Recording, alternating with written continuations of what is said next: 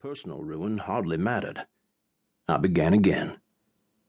I had to practice a little law after the war ended before those same trifling government bureaucrats saw fit to let me back into the Congress I had unwillingly left when my home state seceded. I do not mean to leave ever Congress again.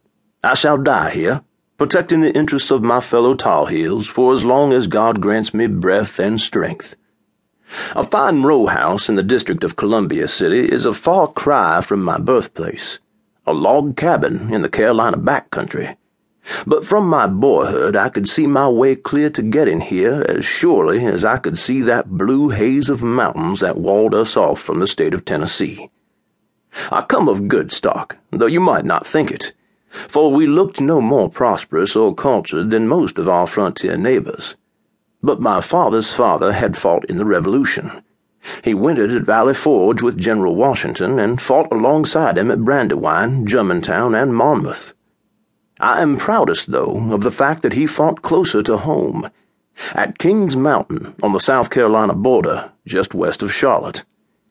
In 1780, a group of backcountry volunteers, calling themselves the Over Mountain Men, engaged the British forces there and defeated them in an hour, killing their commander and proving that untrained colonials could defeat the mighty British Army.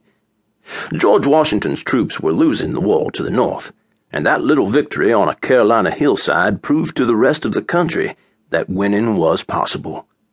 It was the turning point of the war, and I was proud that my family had been part of it.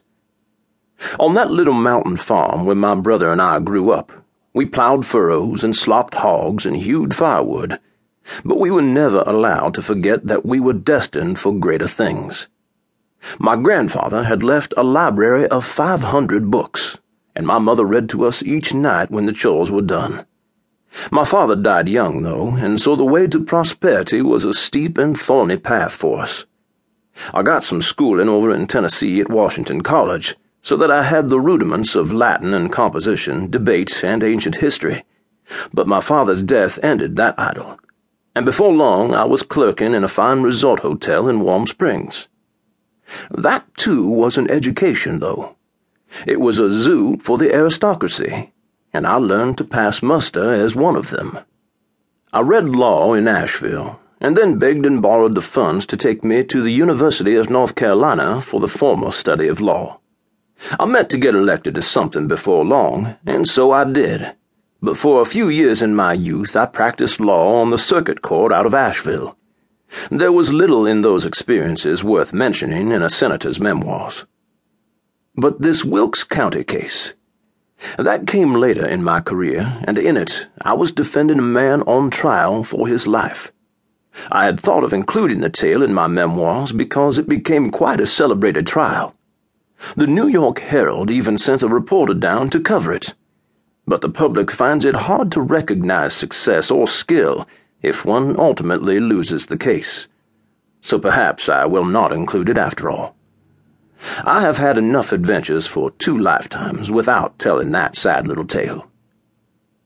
That Wilkes County court case constituted my brief hiatus from public life falling in 1866 when, having been the Confederate governor of North Carolina, I was barred from running for public office yet a while.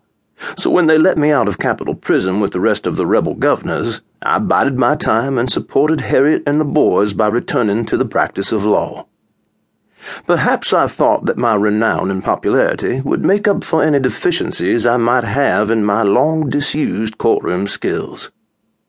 The law was never much more than a means to an end for me, anyhow. I was always happy to help people escape what was coming to them, which is mostly what a defense attorney does. But from the very beginning, I was only marking time until I got elected to something. But for the war, I would have never looked back.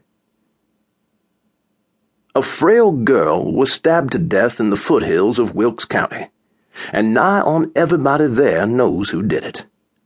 Well, I didn't know. I was practicing law in Charlotte, some 90 miles away, and I was only called in to defend the man they had arrested, a complete stranger to me, despite what people have said to the contrary over the years. He was a Confederate veteran, as was I, but we never served together, and would not have been acquainted.